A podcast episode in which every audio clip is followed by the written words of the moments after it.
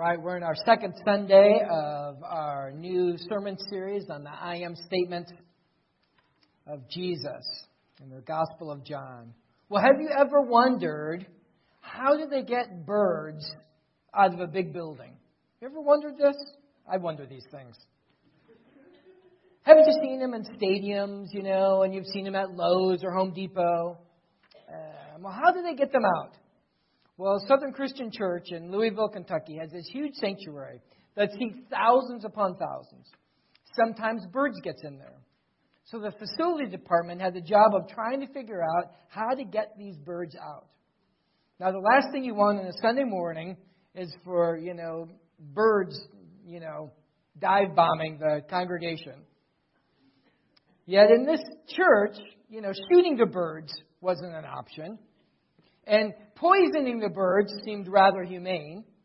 After all, the goal of church is to save life, not to destroy life. So after some research, they came up with a plan to save the birds.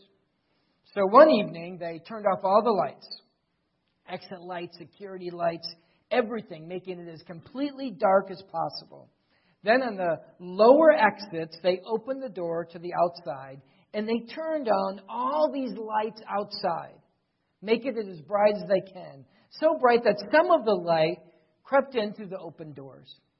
And you know what happened? You can guess. The birds instinctively flew to the light and escaped. See, there's something about light.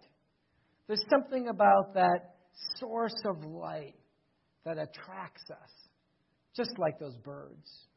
Now we, now we all know children. Maybe we were even one of those, right? That would never go to sleep without their nightlight on. Because darkness is kind of scary. But somehow, just that little bit of light would give comfort and hope and security. Was it a story about how the caverns of North uh, uh, Yellowstone National Park were discovered? As this guy is going along and exploring, Uh, he's walking along the top of a mountain and he fell through a hole. And he dropped down many feet into a cavern that had never been discovered before. They didn't even know it existed. He was stuck down there for over a week with no food or water. He cried out, Help me, hoping that somebody would hear his voice and figure out that he was down there. Sure enough, a guy came along who was searching for him, heard his faint cry for help, looked around, found the hole. They dug him out, uh, from this giant cavern in Yellowstone Park. They asked him, How did you hold on to hope day after day after day in that total darkness without giving up hope? He said, Well, there was a little ray of light that was coming through, and I just kept focused on that ray of light. See, light in the midst of great darkness has an amazing way of encouraging us. Light in the midst of great darkness gives us hope and strength. Well, today we're going to look at the greatest source of light in all the universe, the greatest light of hope and strength, the greatest light that draws us, that attracts us to it, the light that can save us from the darkness of sin and death and give us life. We all know that in our physical world, the, the sun is the light of the world. But in the spiritual world, Jesus is the light of the world, and there is no other. Jesus said in John 8:12, "I am the light of the world. Whoever follows me will not walk in darkness, but will have the light of life." Well, please turn with me in your Bibles to John chapter 8. We're going to read this uh, where, John, where Jesus quoted these words. In John chapter 8, starting at verse 12. Again, Jesus spoke to them, saying, I am the light of the world. Whoever follows me will not walk in darkness, but will have the light of life. So the Pharisees said to him, You're bearing witness about yourself. Your testimony is not true.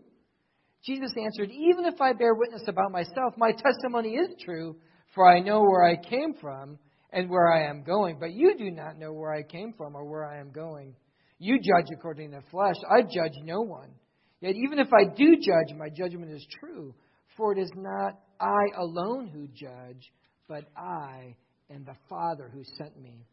In your law it is written that the testimony of two people is true. I am the one that bears witness about myself, and the Father bears witness about me. They said to him, therefore, Where is your Father? Jesus answered, You know neither me nor my Father. If you knew me, you would know my Father also.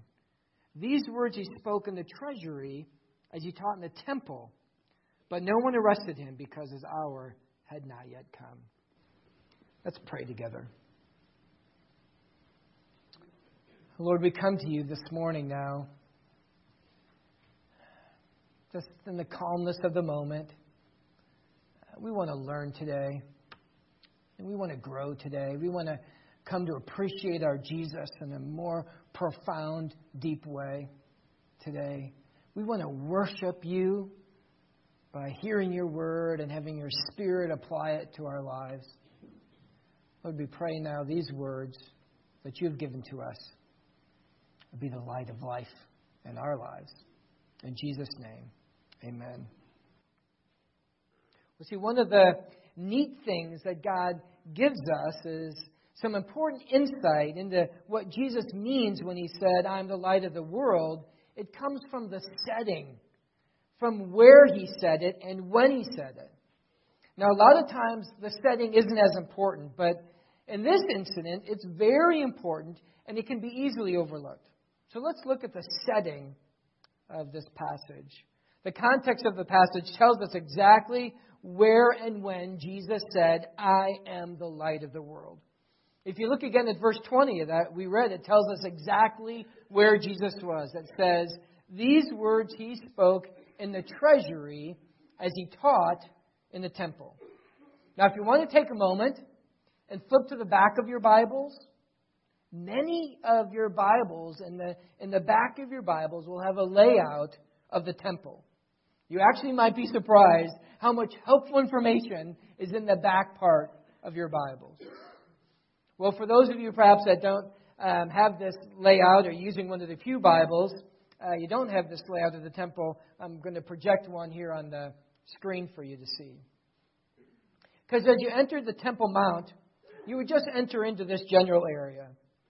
One of the things you'll notice is that the setup of the, of the temple is that the closer you get to the more sacred part of the temple, the ever discreet, de- decreasing number amount of people who are able to go there. You see, the first court is called the court of the Gentiles, where all are welcome. This is where the money changers were. It's not acceptable to give to the treasury using Gentile money. So the money changers would convert the money into Jewish money, often at an exorbitant fee. Next, we see uh, this court of the women, which is also the treasury. Only Jewish people could enter into this court. This is where Jesus spoke the words that we uh, are going to look at this morning, that we read here this morning. It also was in the court of the women where Mary and Joseph presented the baby Jesus, brought the appropriate offering for the firstborn male. It was there in the court of the women that Simeon took Jesus into his arms. It was in this treasury where Jesus points out the sacrificial giving of the widow who gave all that she had, her two pennies. And it was probably here in the treasury where Judas came back and he threw his 30 pieces of silver onto the temple floor. The next court, getting smaller yet, is the court of Israel. It's also sometimes called the court of men. All Jewish men could go this far. And then next smaller yet is the court of the priests. Only the priests could enter here. This is where the altar was. This is where the sacrifices were made. Next, as you enter into the temple, the first part of the temple is called the holy place. This is where only a select number of priests went on a rotating basis.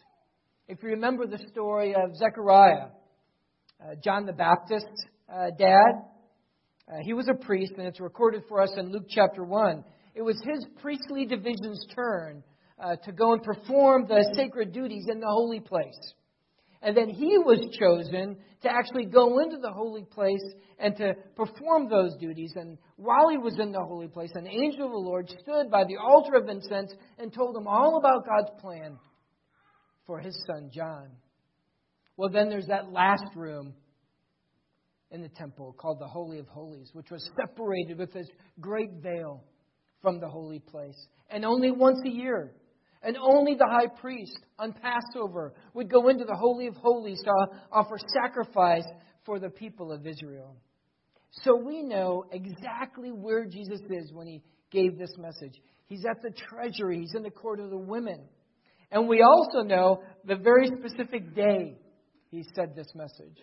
Now, if you look over to John chapter 7, verse 37, it tells us today, it tells us that it was the last day of the feast, which we know from the beginning of chapter 7 that it's the Feast of Booths, which is also called the Feast of Tabernacles. Jesus' conversation starting in John 8:12 is a continuation of his teaching from John chapter 7. The Feast of Booths or Tabernacles was an eight day festival commemorating God's deliverance of his people from uh, Egypt. The signature element of this feast, why it's called the Feast of Booths or Tabernacles, was the, the way that they celebrated this. The Jews were to build a tabernacle. We'd call it a hut, a booth, a temporary structure. And they were to live in that structure for those eight days to remember, to commemorate the wilderness wandering and how God led them. In John uh, 3:37, Jesus used the picture of the daily water ritual during the Feast of the Tabernacles, where the, the priest would do to commemorate how God continually gave them water over and over again in the wilderness. Jesus used this water ceremony where the high priest would carry water from the pool of Siloam in this grand procession and to pour out the water on the side of the altar to teach about himself. As he said, Come to me and drink. Come to me and get the true living water in John 3:37. Well, now in, in John 8:12, he uses another one of these daily events to illustrate that he's the defined fulfillment of God's plan and purposes. You see, every night at the temple, in the court of the women, in the treasury, during the Feast of the Tabernacles, they would light these four huge, high menorahs. Additional candelabras were lit all throughout the court of the women. Historians say that the light literally filled up the court of the women, literally filled up the whole Temple Mount with the capability of light. Every night they would go around and they would light these large candles and these large oil lamps, and they would burn all night. This was actually called by the Jews the illumination of the temple. Remember, they were celebrating the 40 years of the wilderness wandering that led them to the promised land. So, why this amazing light show? What did this symbolize? Will you remember how the children of Israel were led in the desert by God? Remember, they were led by light.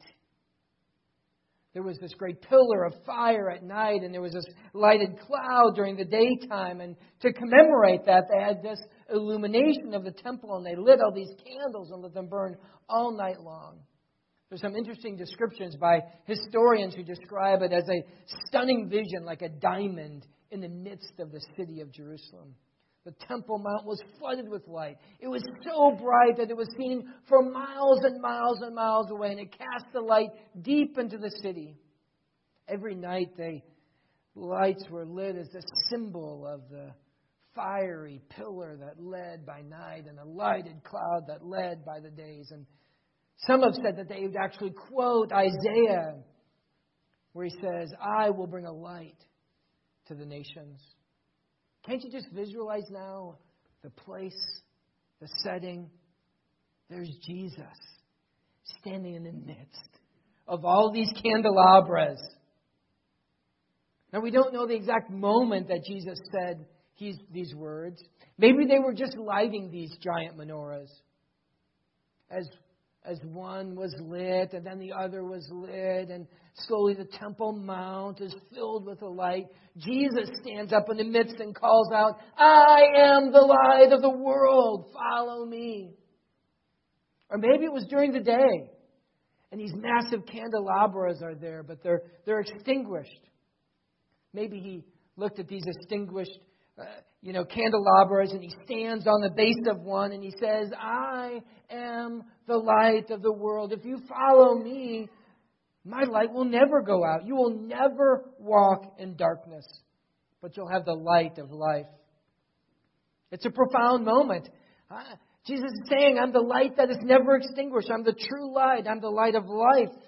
As the pillar of light led the people, so I will lead you to the kingdom.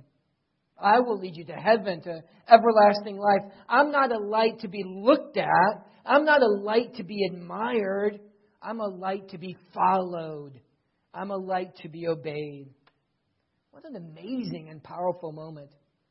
You know, as you read and as you reread the Gospels, you will see over and over again that Jesus knew how to capture a moment to instantly drive home the truth of his message. So, what is his message? What does, he, what does he mean when he says he is the light of the world? Well, first, let's look at the reality of darkness. You know, the reason we need the light of life in our lives is because we love darkness.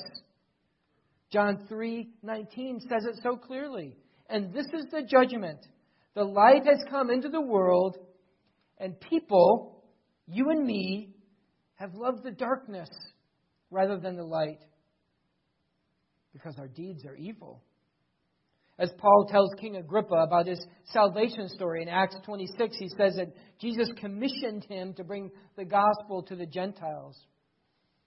He said uh, that Jesus said to open their eyes so that they may turn from darkness to light, from the power of Satan to the power of God, that they may receive forgiveness of sins and a place among those who are sanctified by faith. Colossians 1:13 says that God has delivered us from the domain of darkness. The domain of darkness is a description of our lives before Christ.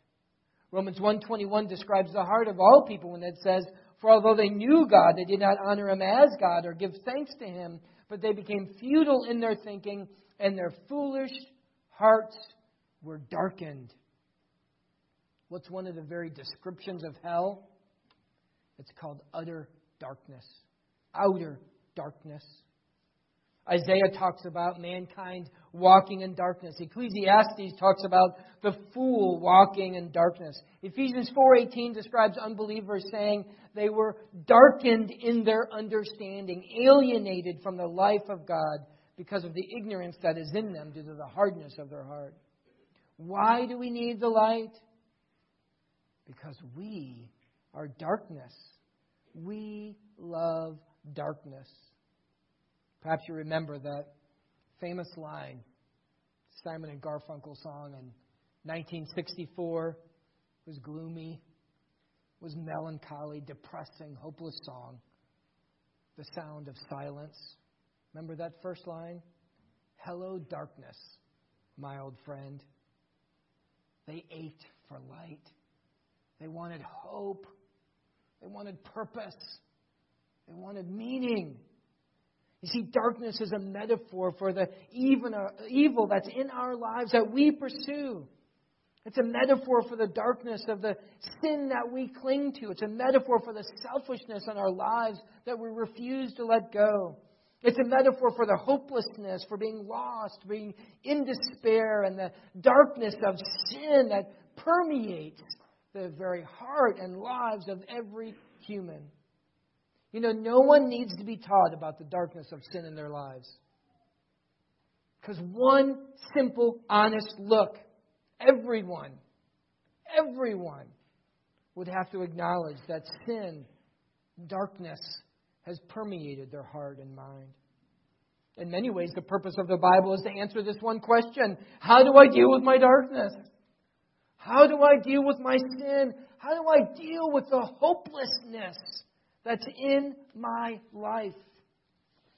So, how do you deal with the darkness in your life? How do you escape the shackles that sin and darkness have laid upon our hearts? How do we get hope and meaning and salvation into our darkened souls? Well, think about this with me. How do you get rid of darkness? How do you get rid of darkness? There is only one way, and only one way to get rid of darkness. You turn on the light. When you turn on the light, the light chases away the darkness. John 1 4 through 5 says of Jesus, In him was life, and the life was the light of men. The light shines in the darkness, and the darkness has not overcome it. Isaiah prophesied about Jesus. The people who walked in darkness have seen a great light. Those who dwelt in a land of deep darkness, on them the light has shone. Jesus and Jesus alone is the light of the world. 1 John 1 5 through 7 says, This is the message you've heard from him, and we proclaim to you that God is light, and in him is no darkness at all. If we say we have fellowship with him while we walk in darkness, we lie and we do not practice the truth. But if we walk in the light, as Jesus is the light, we have fellowship with one another, and the blood of Jesus, his Son, cleanses us from all sin. Colossians 1:13 that says God delivered us from the domain of darkness and transferred us into the kingdom of his beloved Son, in whom we have redemption, the forgiveness of sins. Romans 5 8 says, For at one time you were darkness.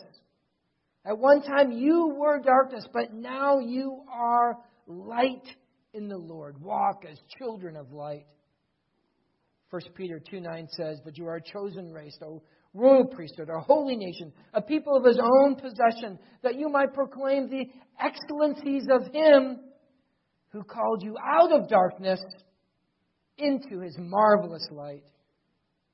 Jesus resoundingly stood there on that Temple Mount in the court of the women in the treasury with all these candelabras. He said, I'm the light of the world. Whoever follows me will not walk in darkness, but will have the light of life. See, the first and foremost meaning of Jesus as the light of the world is that he alone can chase the darkness away from our hearts. He alone can deal with the darkness of sin in our lives. So if you look into your heart, if you just take a moment and be honest with yourself, and you see the darkness of sin in your life, has the light of life, has Jesus come into your heart and defeated and dispelled that darkness? Have you followed Jesus? Have you put your trust in Him? Have you come to Him alone for salvation? Have you acknowledged and repented of your sinful heart? Have you proclaimed Jesus to be the Lord of your life, the giver of light? When you evaluate your life, do you see the light of life overcoming the darkness of your heart? You know, if you've never come to the light of the world, the light that gives life, eternal life, if you've never come to Jesus and exchanged your sin, exchanged the darkness of your heart and soul for His salvation, for His light, for His hope and life, then today, right now, even as you are sitting here, you can pray to God and pledge your life to follow the light of life. Well, there are other wonderful meanings too, in Jesus being uh, the light of the world. John MacArthur so eloquently said, Light is the active power that dispels darkness. And Jesus Christ is the light of truth that dispels the darkness of falsehood. Jesus Christ is the light of wisdom that dispels the darkness of ignorance. Jesus Christ is the light of holiness that dispels the darkness of impurity. Jesus Christ is the light of joy that dispels the darkness of sorrow. Jesus Christ is the light of life that dispels the darkness of death. Following the light of Jesus also means that Jesus will illumine his truth to us. As the light, Jesus illumines the truth. He gives to his people spiritual understanding. He reveals God to us and who he is and what he has done. So, where do we get this clear illumination? Psalm 119, 105 tells us. It says, Your word is a lamp unto my feet and a light unto my path. 2 Corinthians 4 6 puts it this way it says, For God who said, Let light shine out of darkness, has shown in our hearts to give the light of knowledge of the glory of God in the face of Jesus Christ. So, believer here today, do you need some illumination for your life today? Are there questions and challenges that you are facing? Are you confused about direction and God's will for your life? As you follow the light of life, seek His illumination, seek His insight, seek His light for your path by seeking His truth in His Word, by seeking the light of the knowledge of the glory of God. But it's also important to point out that light doesn't just show the way but it also exposes. See, the Christian life is not just about God adding to our life insight and blessing. The Christian life is also about God exposing our sin to us. It's about God ex- exposing our selfishness so we can see it and He can prune it. He can heal us. He can make us whole, and we can bear much fruit for Him. Sometimes it's this aspect of God's light that we need the most. So today, would you let the light of life, Jesus, bring to light some of the real heart struggles you are facing, but you just keep pushing away in the darkness?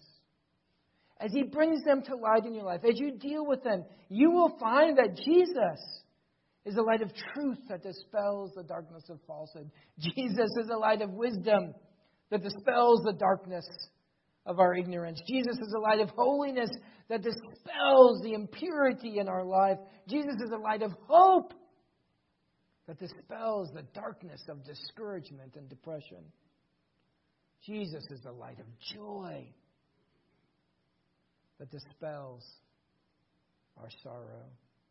In our passage today, the Pharisees won't let the light of life expose their darkness. When the Pharisees heard Jesus proclaim as himself as the light of the world, they knew exactly what he was saying, and they quickly changed the subject, and instead they challenged Jesus' statement. They knew that he was claiming to be God. To say, I am the light of the world, is to identify yourself as God. Psalm 27 1 says, The Lord is my light and my salvation. They knew the, the prophecies all throughout Isaiah about Messiah as the light. They even quoted them there in their celebration and the great lighting of those candelabras every night at the Feast of the Tabernacles. They understood what he was saying. He was claiming to be God. He was claiming to be the Messiah. He was claiming to be the light. See, Jesus didn't say, I am a light in the world. He said, I am the light of the world. He didn't say, I am a light in Jerusalem that some good teacher might say. No, he said, I am the light. His claim was exclusive. Only He's the light. His claim was all encompassing. He is the only light in the world. They had the light of life right there in their temple, but because of their spiritual blindness in their hearts, because of the darkness of their minds, they rejected him. And as many do, they did it without even dealing with what he was saying. They really completely ignored what he had to say, and they just tried to say it wasn't worth listening to because he was testifying about himself. They were trying to use a technicality to avoid acknowledging the truth of what Jesus was saying. Even after Jesus destroyed their technicality, of needing at least two corroborating testimonies to establish a truth, they continued to reject him. You see, there's tons of corroborating evidence There's a testimony of the Father, the testimony of John the Baptist, the testimony of fulfilled prophecy, the testimony of his miracles, the testimony of his teaching. Evidence after evidence after evidence was there to see it and to accept that Jesus, in fact, was the Messiah, the light of life, the very Son of God. But you see, the easiest way to deal with Jesus, you know, was just, just dismissing him, just ignoring what he said. That's one of the favorite diversionary tactics of our day as well. Instead of really dealing with who Jesus proved himself to be, people would just rather just dismiss him, just ignore him, just change the subject. They change the subject, they say things like, well, you know, what, what about the people that never heard about Jesus? Who did Cain marry? All religions uh, lead to heaven. Jesus never really said what the Bible says he said. God, God wants me to be happy most of all. We're all God's children. I'm a good person. I'll wait till I'm older. The Bible is just a book. I believe in science. God's not going to allow people to go to hell. I'm too smart for these ancient fables. Or even they'll say, I go to church. We've all heard comments like these that are usually just a diversionary tactic to not dealing with the hard issue. Who is Jesus? Who did he prove himself to be? If you look again at our verse there in John chapter 8, verse 12, Jesus said, I am the light of the world. Whoever follows me will not walk in darkness, but will have the light of life. See, Jesus goes from the universal, He's the light of the world, He is the light of for everyone, everywhere, for all time. Then he says, makes it personal. He goes, Whoever follows me. He goes from this universal offer to a personal invitation. See, the Pharisees didn't want to deal with Christ and any personal invitations, so they tried to change the subject, just like so many do today. Maybe even today, you. You see, Jesus is standing in each front of each one of us today, and he's telling us these very clear words, one on one to us. I am the light of the world. If you follow me, if you put your trust in me, you will have the light of life, eternal life, abundant life. All those other questions are just a diversion from the real question what are you going to do with Jesus? As you talk to your friends, your neighbors, your family members about their faith, no matter where the conversation goes, it's always important to bring it back to Jesus. What are you going to do with who Jesus proved he is? Well, let's conclude with this thought. Since the Bible over and over again describes Christ followers as children of the light, being in the light, children of the day, being the light of the Lord. If you're a follower of Christ here today, think about this question. How is your light shining? Philippians 2:15 says that believers are supposed to shine as lights in the world. Jesus said in the Sermon on the Mount in Matthew 5, you, believers, followers of Christ, are the light of the world. A city set on a hill cannot be hidden, nor do people light a lamp and put it under a basket, but on a stand, and it gives light to the whole house. In the same way, let your light shine before others, so they may see your good works and glorify your Father who is in heaven. Is your light strong? Is it bright? Is it evident for all to see? How is your light shining? for Christ, I know for me that this little light of mine, I'm going to let it shine. Let's pray together. Father, we thank you so much for these words, these words from our Savior, that I am the light of the world, that you offer us the light of life. If we but follow you, if we but trust you, if we but follow you, you give us eternal life, eternal light, hope. The darkness that has invaded our hearts and our lives, the sin that shackles us is broken by your light. Lord, I pray for each one here that we will have turned to you. Even now, right now, if you haven't, turn to Him and pray and accept Him. Exchange your darkness for His light. But Lord, as believers now, we want to be challenged as well. We want to be challenged to shine our light. We want to be challenged to, to be a reflection of Jesus Christ in our world. We want to shine bright and strong in the darkness that surrounds us. Lord, challenge us. Teach us. Convict us.